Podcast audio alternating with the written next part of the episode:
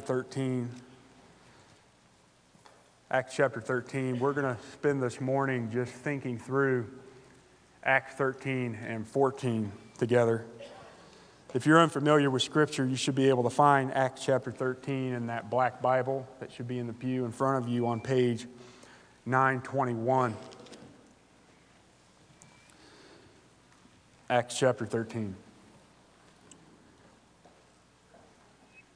So I'm taking a class right now at Southern Seminary um, on leadership. And in the class,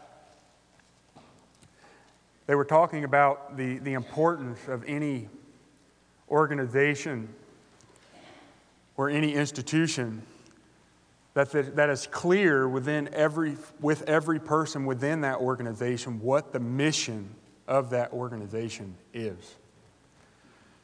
And he gave specific examples of different companies and different businesses and different nonprofit organizations that he had been a part of, of helping them, um, where they would go and, and he, would, he would consult with this group of people, and, and even the top guys in leadership of that organization could not, those five, six, seven, eight guys could not consistently articulate what the mission of that organization was.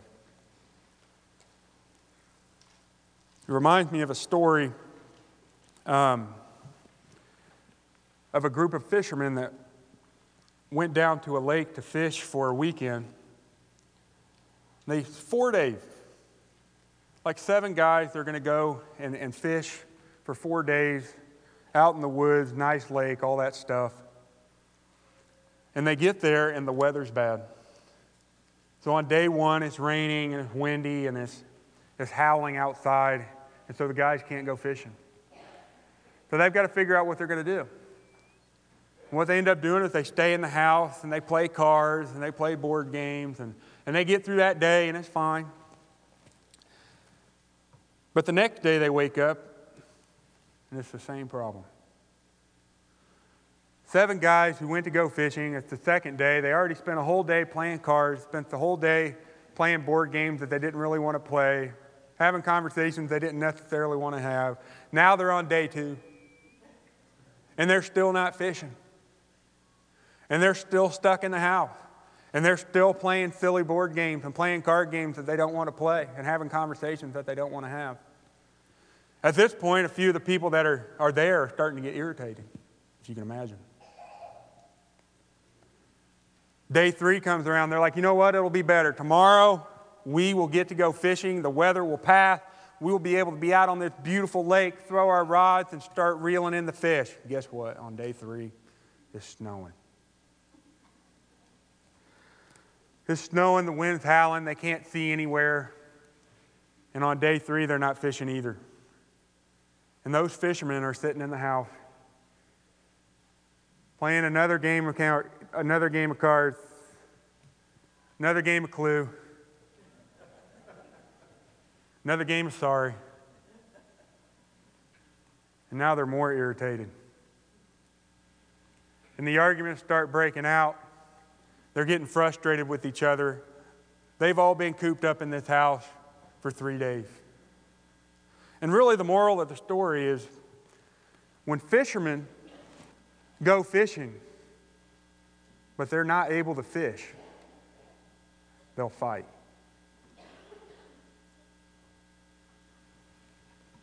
The, the idea is that, listen, this group of guys, this group of seven guys, went to this place and went to this location with a task at hand, and the task was to go fishing.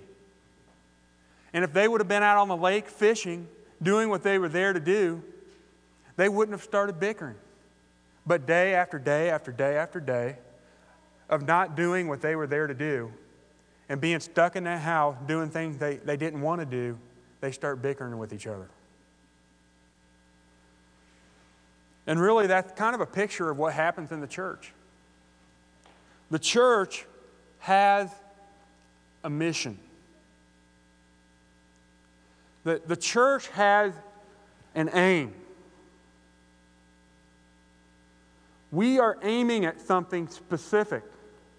And what happens when the church loses track of what the mission is? And when the church stops participating in what the mission is, that is when you will find people fighting about the color of the carpet. That is when you will find people fighting about whether we're going to have chairs or pews. That's when you're going to find people fighting about what music we listen to, what music we don't listen to, how loud the music is, how quiet the music is, on and on and on.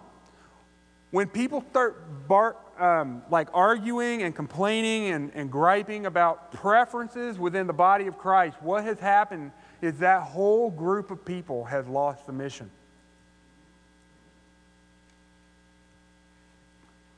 And what is the mission?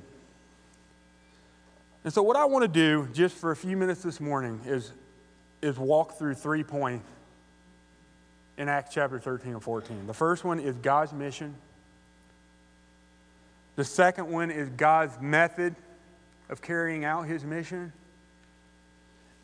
and the third one is God's might, God's power in carrying out his mission. All right, so that's what we're going to do this morning. First, let's look at God's mission. And as you know, we're going through this series of From Garden to Glory, and we're, we're kind of walking from the beginning of the Bible to the end of the Bible. And our goal has been for us to be able to see the, the, the line of purpose through the entirety of Scripture. That there is a singular aim, that God is doing something specific and that it starts all the way in the beginning. And so in Genesis chapter 3, we read that God is going to crush the head of the serpent by the seed of the woman. We know that God created Adam and Eve to reflect his image and to demonstrate his glory in the world. And Adam and Eve decided to seek their own glory. And as a result, all of the world comes under the curse of sin. And here in Genesis chapter 3, we see the, the protoevangelium, the first gospel, kind of the first glimpse of hope. And that first glimpse, of hope is that God, through the seed of the woman, is going to crush the head of the serpent. The message continues in Genesis, starting in Genesis chapter 12, when God makes a covenant with Abraham. And what he says there is, I will make you a great nation. I will bless you, make your name great, so that you will be a blessing. And Abraham, I will bless those who bless you, and him who dishonors you, I will curse. And in you, all the families of the earth will be blessed. It's so important, guys, to understand right there in Genesis chapter 12, God is making it clear that the blessing of Abraham is for the whole world. Abraham, through your offspring, through your line, I'm going to bless the whole world.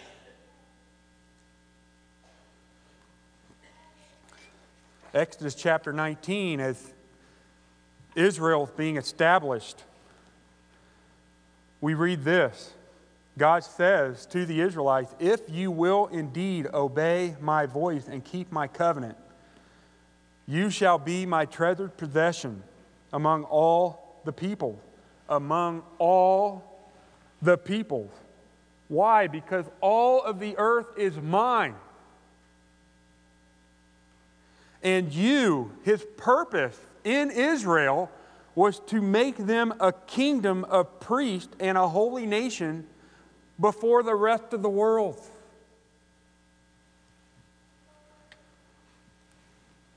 In Isaiah 49, Isaiah the prophet speaks of the servant of the Lord who is going to come. And in verse 5, of Isaiah 49, the Lord says this And now the Lord says, He who formed me from the womb to be his servant, to bring Jacob back to him, and that Israel might be gathered to him. For I am honored in the eyes of the Lord, and my God has become my strength. And he says this It is too light a thing that you should be my servant to raise up the tribes of Jacob and to bring back the preserved of Israel. In other words, that's too small.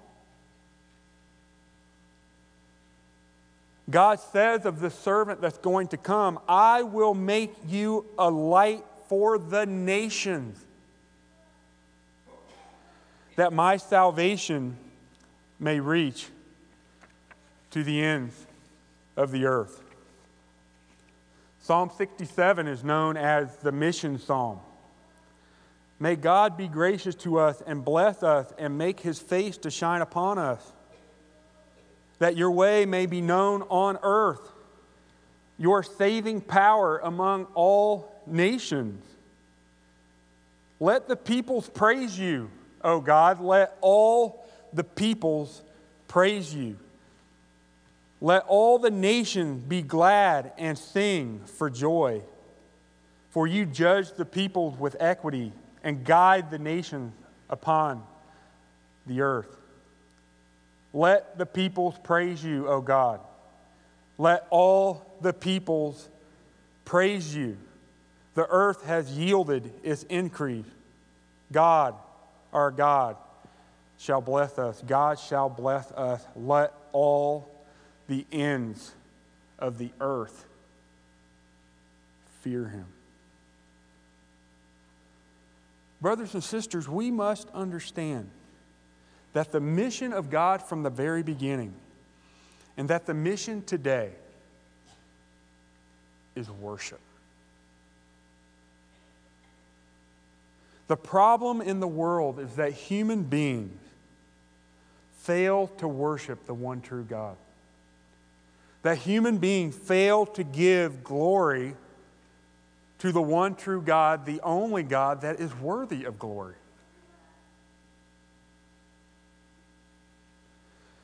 In John chapter 4, we see Jesus in his ministry, starting out his ministry, and one of the first one of the first things that we see Jesus do in the Gospel of John is minister to a Samaritan woman. And in ministering to this Samaritan woman, the, the, the, Samaritan woman is like, Lord, our fathers say that we should worship on, on this mountain, and the Jews say that you should worship on that mountain. And Jesus is saying, An hour is coming and is now here where you won't worship on this mountain or that mountain. You will worship in spirit and in truth. In Matthew 28, Jesus said to them, We read it this morning, All authority in heaven and earth has been given to me. Go therefore and make disciples of all nations, baptizing them in the name of the Father and the Son and the Holy Spirit. Acts chapter 1, we were just there a week or two ago. Acts chapter 1, when they had come together, they asked the Lord, Will you at this time restore the kingdom to Israel? Jesus said to them, It is not for you to know times or seasons that the Father has fixed by his own authority. But here's what's going to happen you will receive power when the Holy Spirit comes upon you. And as a result of the power of the Spirit, you will be my witnesses in Jerusalem and in all Judea and Samaria and to the ends of the earth. Even in Acts chapter 9, when God is, is calling the Apostle Paul to himself, he tells Ananias, Go, for he is my chosen instrument. He is a chosen instrument of mine to carry my name before the Gentiles, before the nations and kings and the children of Israel. And I will show him how much he must suffer. Are you seeing it? The mission of God from the very beginning has been to gather for himself a people, a church from every tribe, nation, and tongue on the face of planet Earth that will rightly worship him and give him glory in spirit and in truth.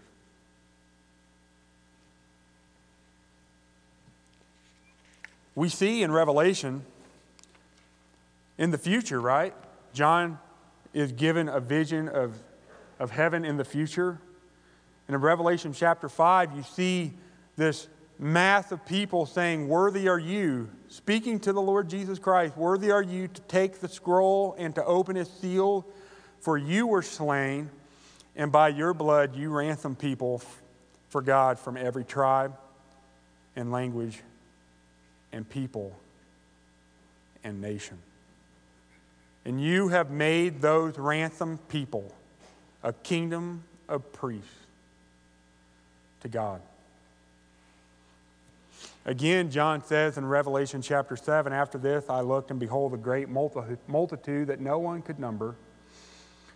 And this multitude from every nation, from all tribes and peoples and languages, standing before the throne and before the Lamb, clothed in white robes with palm branches in their hands, and crying out with a loud voice Salvation belongs to our God, who sits on the throne and to the Lamb. Worship. Brothers and sisters, this is the mission. This is the mission of God. That human beings in this world who are failing to worship God in spirit and truth, through the mediatory work of the Lord Jesus Christ, would be brought into a relationship with God through the sacrifice of Christ and worship God and honor God and glorify God as they were created to do. That's the mission.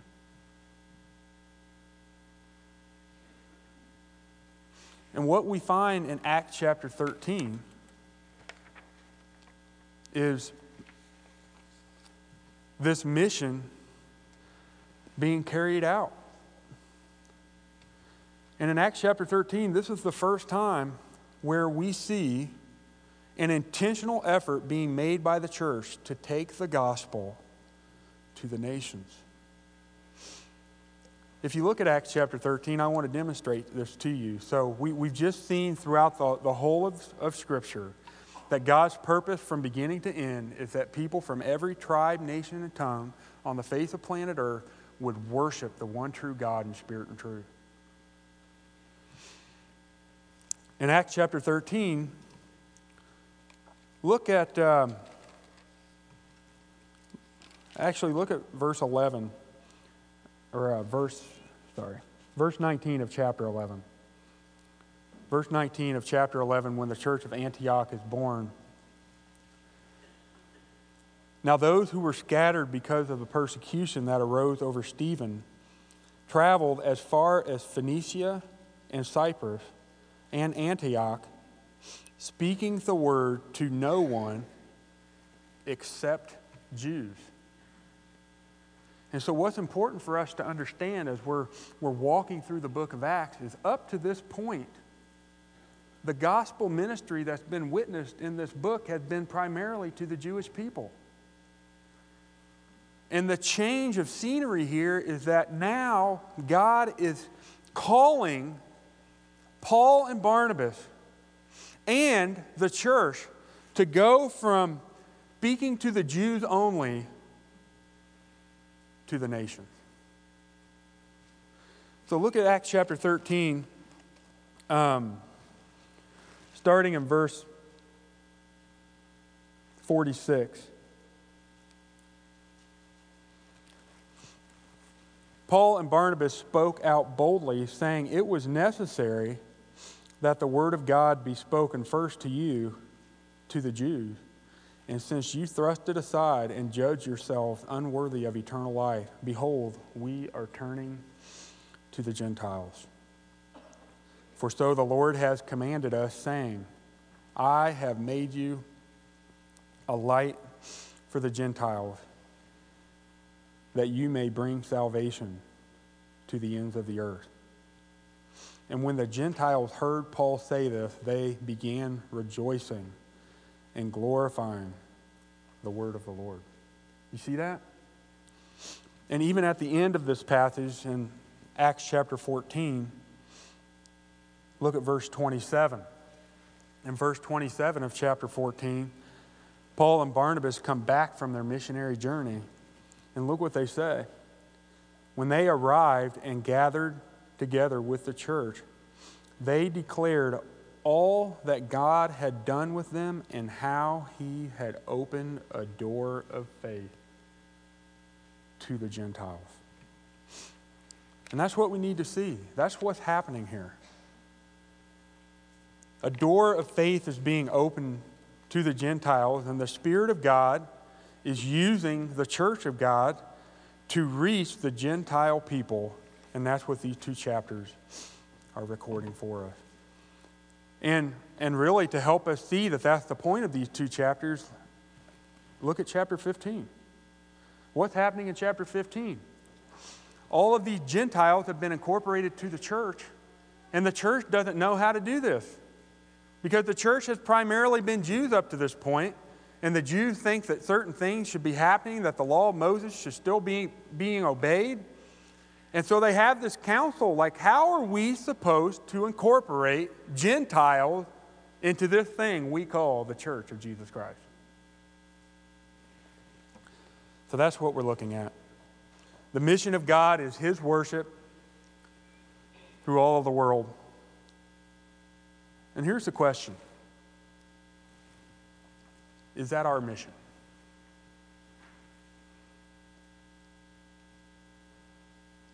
I mean, there's two facets to that question, right?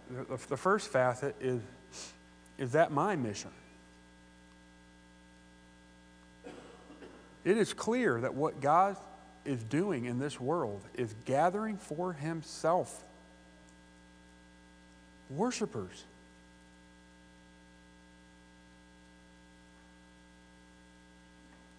That is the mission. The question is is that my mission?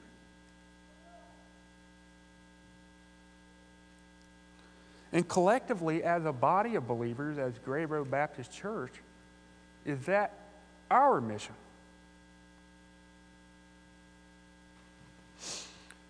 What I'd like to do for a few minutes is look at God's method. God's method.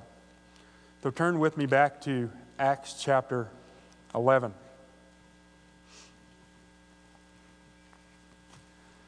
In Acts chapter 11, we see the establishment of the church at Antioch. Now, those who were scattered because of the persecution, right? The persecution broke out in Jerusalem. Christians are dispersed all over the place. Luke says that these scattered believers traveled as far as Phoenicia and Cyprus and Antioch, speaking the word to no one except Jews. But there were some of them, men of Cyprus and Cyrene, who on coming to Antioch spoke to the Hellenists also, preaching the Lord Jesus. And the hand of the Lord was with them, and a great number who believed turned to the Lord. And this report in Antioch came back to the ears of the church in Jerusalem. And they sent Barnabas up to Antioch. And when he came and saw the grace of God, he was glad. And he exhorted all of them to remain faithful to the Lord with steadfast purpose, for he was a good man, full of the Holy Spirit and faith. And a great many people were added to the Lord. So this church is having revival. People are getting saved. And the, the people in Jerusalem are hearing about what's happening at, at the church in Antioch. And so they send down, they send Barnabas up there to encourage them. So now Barnabas is there. Barnabas went to Tarsus to look for the Apostle Paul.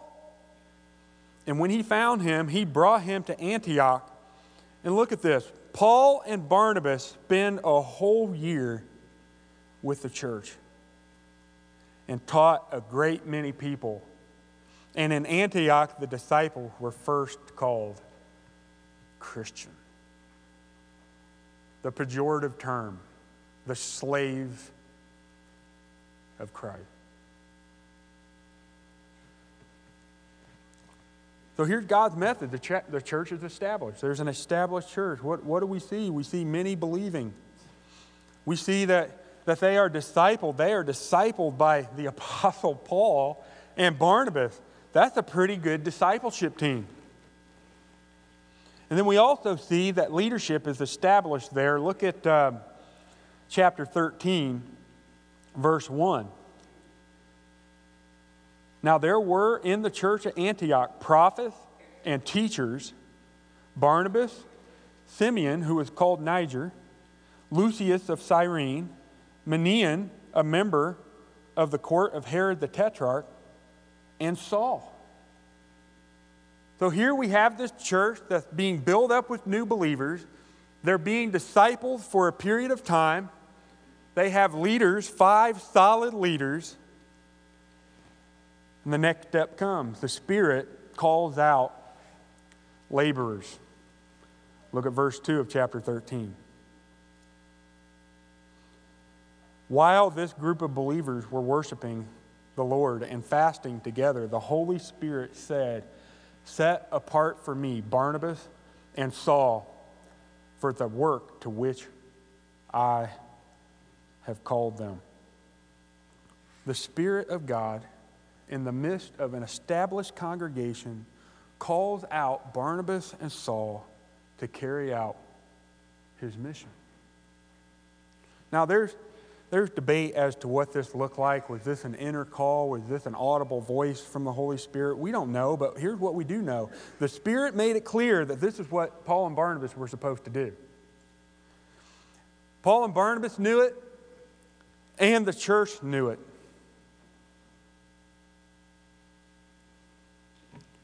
The third aspect of God's method that we see in this text is that the church sends the laborers.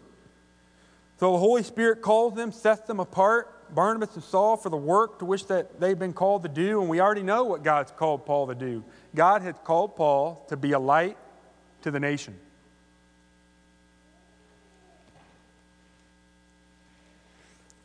Look at verse 3. Then, after fasting and praying, they laid their hand on them and sent them off. This church obeyed.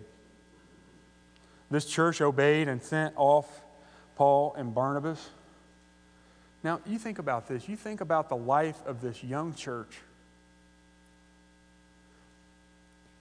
Just a couple years old. And guys, they have Paul and Barnabas discipling them and teaching them and encouraging them and leading them. And God calls this church, let them go.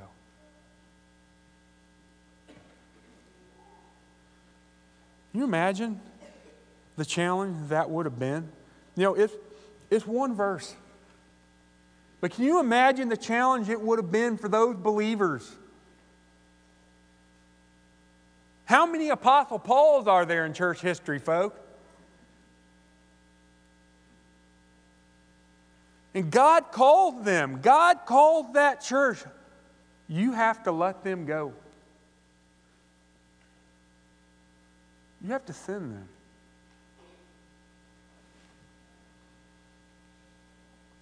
You know, I sending is hard, isn't it? When we send off missionaries, that's hard. Sending is a matter in, in the local church, is a matter of obedience and faith for that church.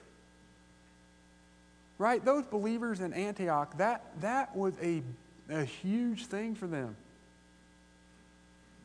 And there were spiritual challenges involved.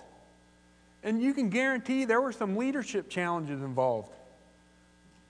There were some growing pains involved. But they had to do it. And sending in a local church is a matter of obedience and faith, and a church has to be, a church that is on mission has to be willing to send their people to accomplish the mission.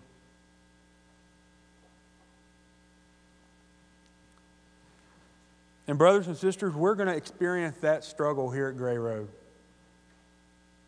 a year from now. There's going to be people that we love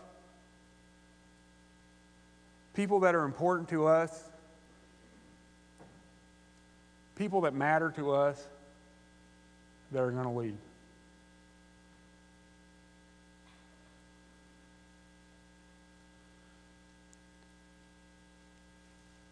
But here's my question what's the mission?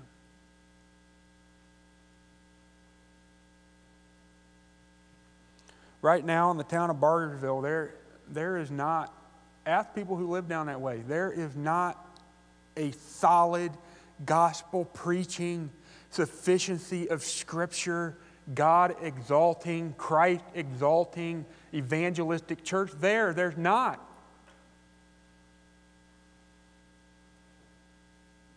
And the goal is 20 years from now, 30 years from now, 40 years from now, there is a church plopped right in the middle of that town that preaches the gospel every Sunday, that is engaging that community every week with gospel truth, counseling with the scriptures, preaching with the scriptures, reaching people with the scriptures that we put there.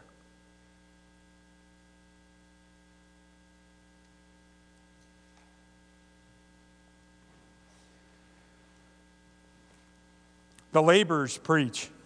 The laborers preach. And, and what I want to do is there's a lot going on in these two chapters, but basically what, what we have is a record of Paul's first missionary journey, right? He goes from place to place to place to place, and he does the same thing. And here's what we see we also see a pattern that he experiences the same thing. And that's what I want to do. I, I, I want to kind of look at the patterns and see what we learn from that. The laborers preach. The church is established, the Spirit calls laborers, the church, in obedience to God, sends laborers, and now the laborers preach. So if you look at Acts 13 5, on the island of Cyprus, what does it say? It says that Paul and Barnabas proclaim the word of God. In Iconium, Acts chapter 14, verse 1, Paul and Barnabas spoke in such a way that a great number of both Jews and Greeks believed. Verse 3 They remained there for a long time, speaking boldly the word of the Lord. In Lystra, Acts chapter 13, verse 15, we bring you good news, and they preach. Derbe, Acts chapter 14, verse 21, they preached the gospel to that city. Now, look with me at uh, Acts chapter 13, verse 16. Paul is now in Antioch of Pisidia. Paul stood up, motioning with his hand, and he said, Men of Israel, you who fear God, listen. The God of this people, Israel, chose our fathers and made the people great during their stay in the land of Egypt. And with uplifted arm, he led them out of it. And for about 40 years, he put up with them in the wilderness. And after destroying seven nations in the land of Canaan, he gave them their land as an inheritance. All of this took about 450 years. And after that, he gave them judges until Samuel the prophet. Then the people of God asked for a king, and God gave them Saul, the son of Kish, a man of the tribe of Benjamin, for 40 years. And when he had removed him, he raised up David to be their king, of whom he testified and said, I have found in David, the son of Jesse, a man after my own heart, who will do all my will. And of this man's offspring, God had brought to Israel a Savior, Jesus, as he promised. You know, it's almost like he's kind of telling the story that we've been going through for the last so many weeks, right? From David, God has brought a Savior. This is the message he's preaching. Jesus, as he has promised. And before his coming, John the Baptist came and had proclaimed a baptism of repentance to all the people of Israel. And as John was finishing his course, he asked the Jews, What do you suppose that I am? I am not he. No, no, I am not he, but behold, after me is coming one who the sandals of whose feet I am not worthy to untie. Paul then looked at these Jews in the synagogue and said, Brothers, sons of the family of Abraham, and those among you who fear God, to us has been sent the message of this salvation.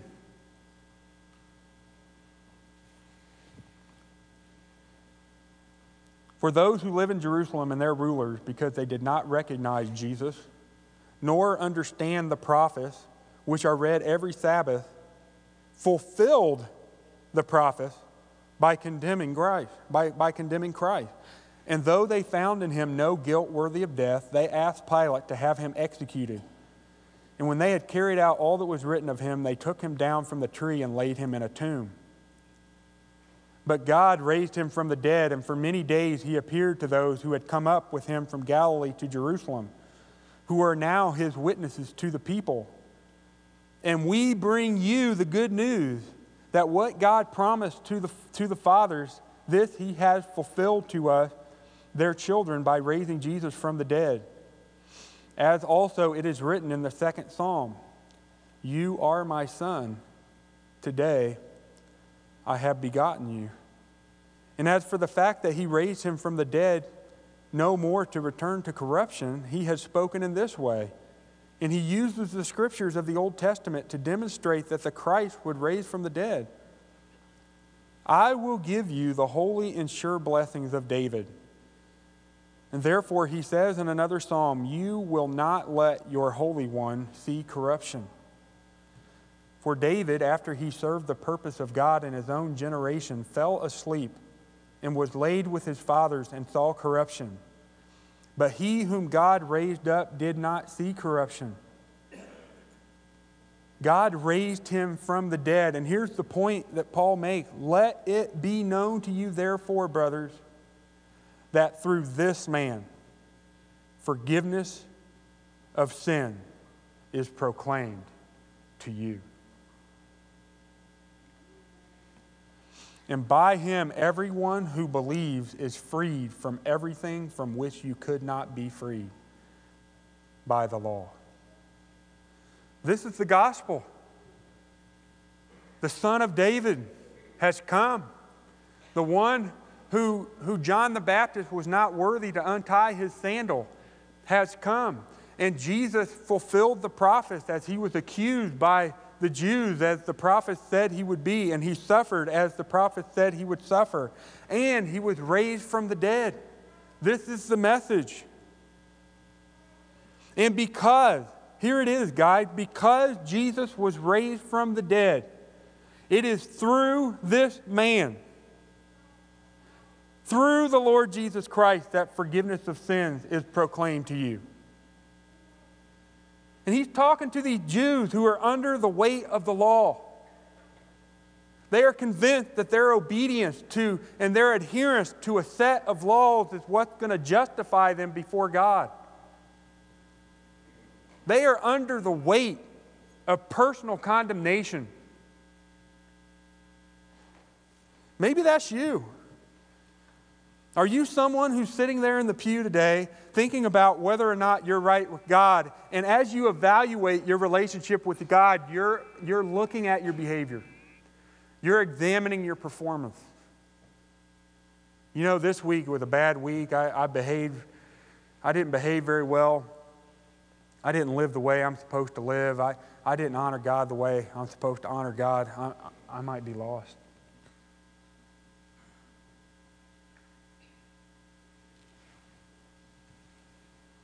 Or you're thinking, you know, I had a pretty good week this week. I, I, I walked with God. I, I, I, acted right. I didn't lose my temper too many times. I, I did what I was supposed to. You know, I'm probably okay.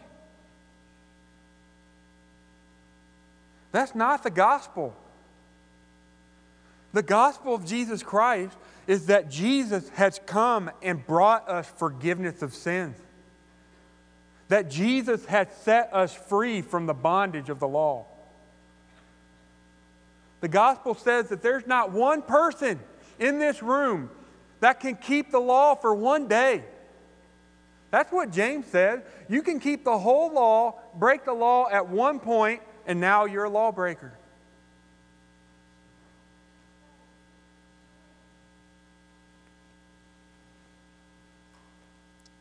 Look at what Paul says. By him, by the Lord Jesus Christ, everyone who believes is freed from everything from which you could not be freed by the law.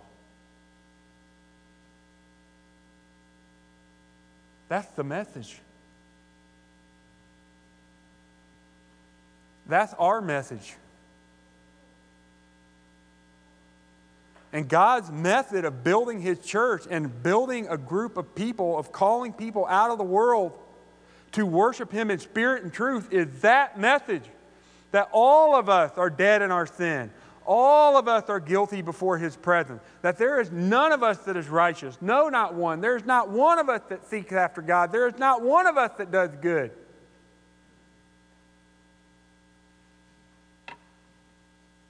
That what we need is a Savior. We don't need a personal assistant.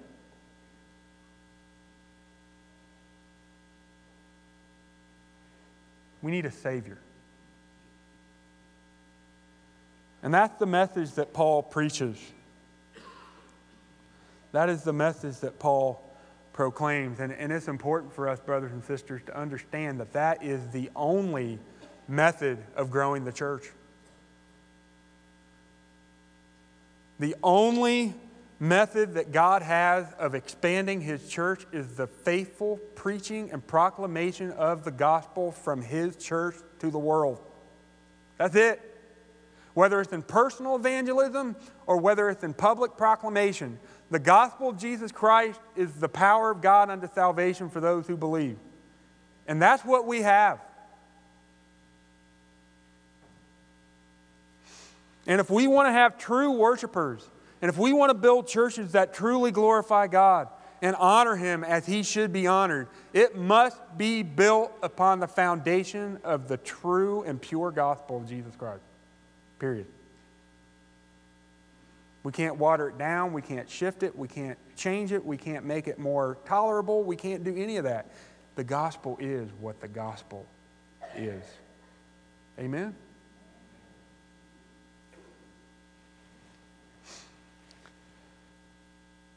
The next step in this process is the preachers suffer. They must endure hardship. Luke includes this suffering for a reason. I mean, in every place they go, in Cyprus, they face the opposition of Elymas the magician. In Pisidian Antioch, where he preaches this sermon, the Jews, verse 45 of chapter 13, were filled with jealousy and began to contradict Paul, reviling him.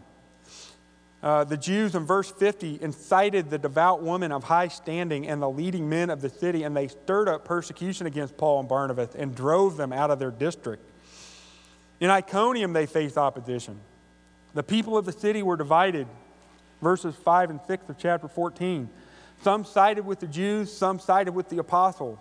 And when an attempt was made by both Gentiles and Jews with their rulers to mistreat them and stone them, they learned of it and fled. Lystra. In Lystra, the Jews come from Antioch and Iconium, and having persuaded the crowd, this is in verse 19 of chapter 14, they stoned Paul and dragged him out of the city, supposing that he was dead.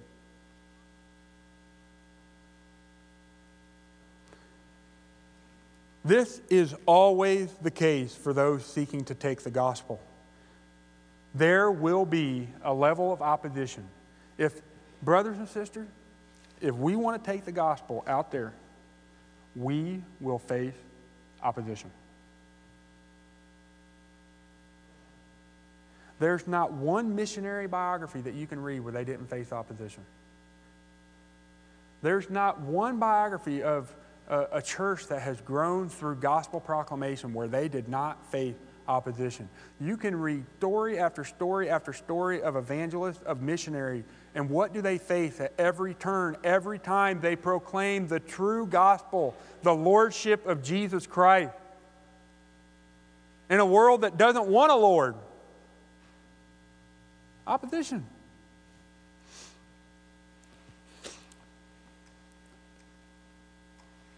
It is important in 21st century America. Prevailing notion in much of the church goes something like this If there are roadblocks, obstacles, challenges, and persecutions, we must not be doing the right thing. Because it would be easy, right? If we were doing the right thing and and right in the center of the, the will of God, we wouldn't be facing this opposition, would we? No. Paul and Barnabas are doing exactly what they're supposed to be doing, and they stoned them and left them for dead.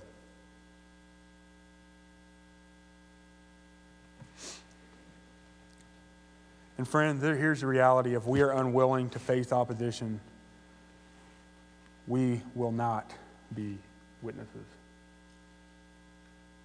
You hear me? If we are unwilling to face opposition, we will not be witnesses. That's what Jesus told his disciples, right? If they have hated me, they're going to hate you too.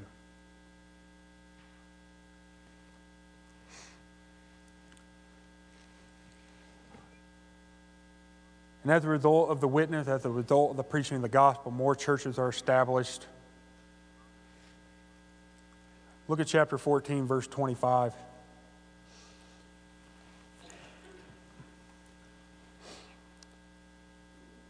Um, actually, verse 21. When they had preached the gospel to that city and had made many disciples, they returned to Lystra and to Iconium and to Antioch strengthening the souls of the disciples, encouraging them to continue in the faith, and saying that through many tribulations we must enter the kingdom of God.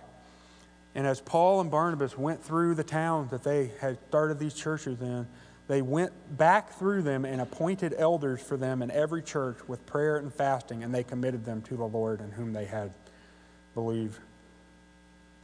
And so, I mean, you see how it worked? God's method. God's method is an established church. God's method is that established church. It, laborers are called out of that church. And then the church obeys the Lord and sends out those laborers. And then those laborers preach.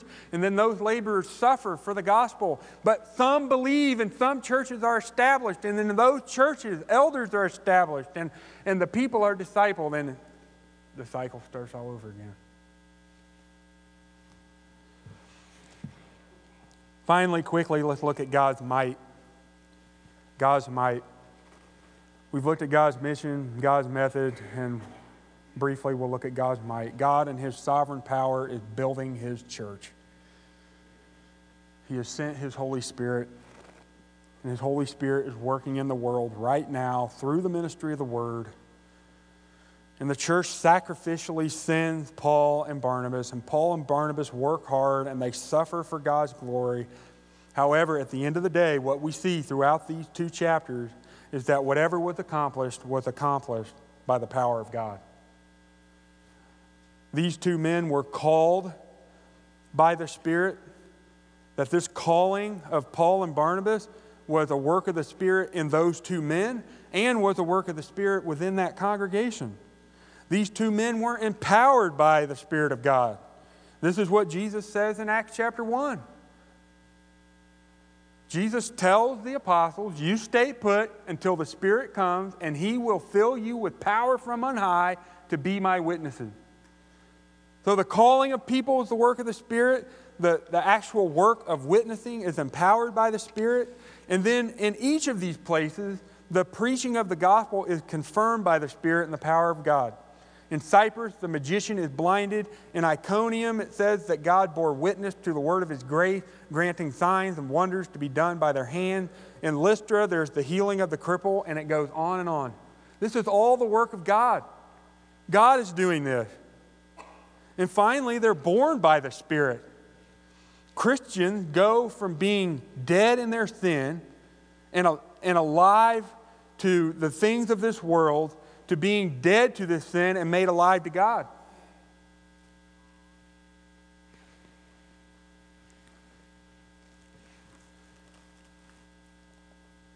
Look at what Paul says in Acts chapter uh, 13,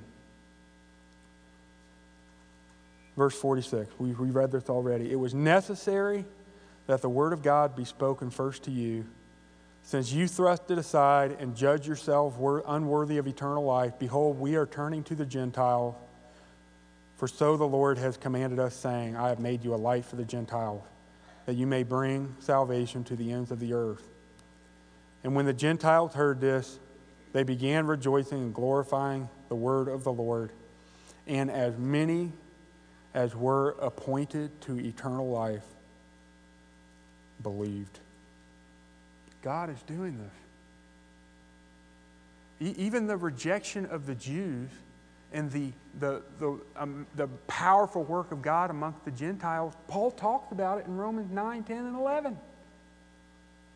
That there's a partial hardening of heart that's come upon the Jews. I, am just going to read a, a couple verses for you.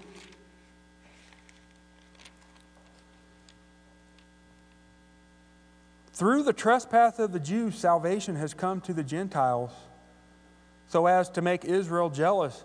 Now, if Israel's trespass means riches for the world, and if their failure means riches for the Gentiles, how much more will their full inclusion mean? You see that? Paul understands that the rejection of the Jews is part of God's sovereign plan.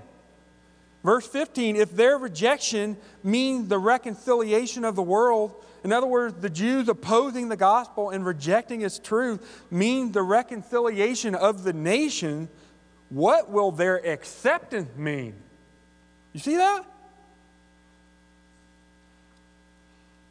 Paul says this that a partial hardening of heart has come upon Israel until the fullness of the Gentiles has come in.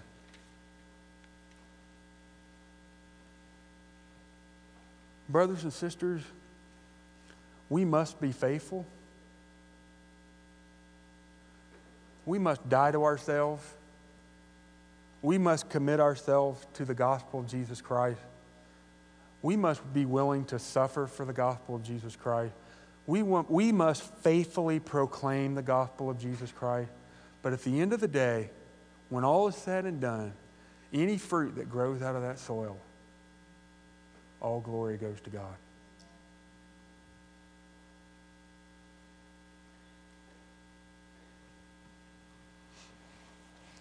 Why do I say that? Because we are not rationalists. We are theists. God exists. The Holy Spirit is here. He is working in the world. And the things that God is asking us to do as a church is going to require our dependence upon His Holy Spirit.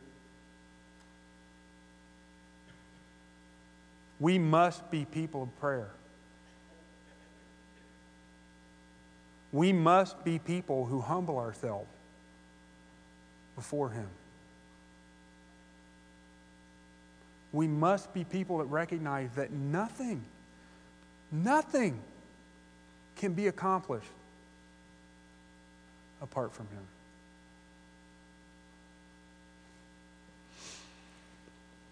So, God, by His power, is using His method, the local church, to accomplish his mission. And that's what we're seeking to do. Let's pray. Father, we come to you this morning. We are thankful for the gospel of Jesus Christ.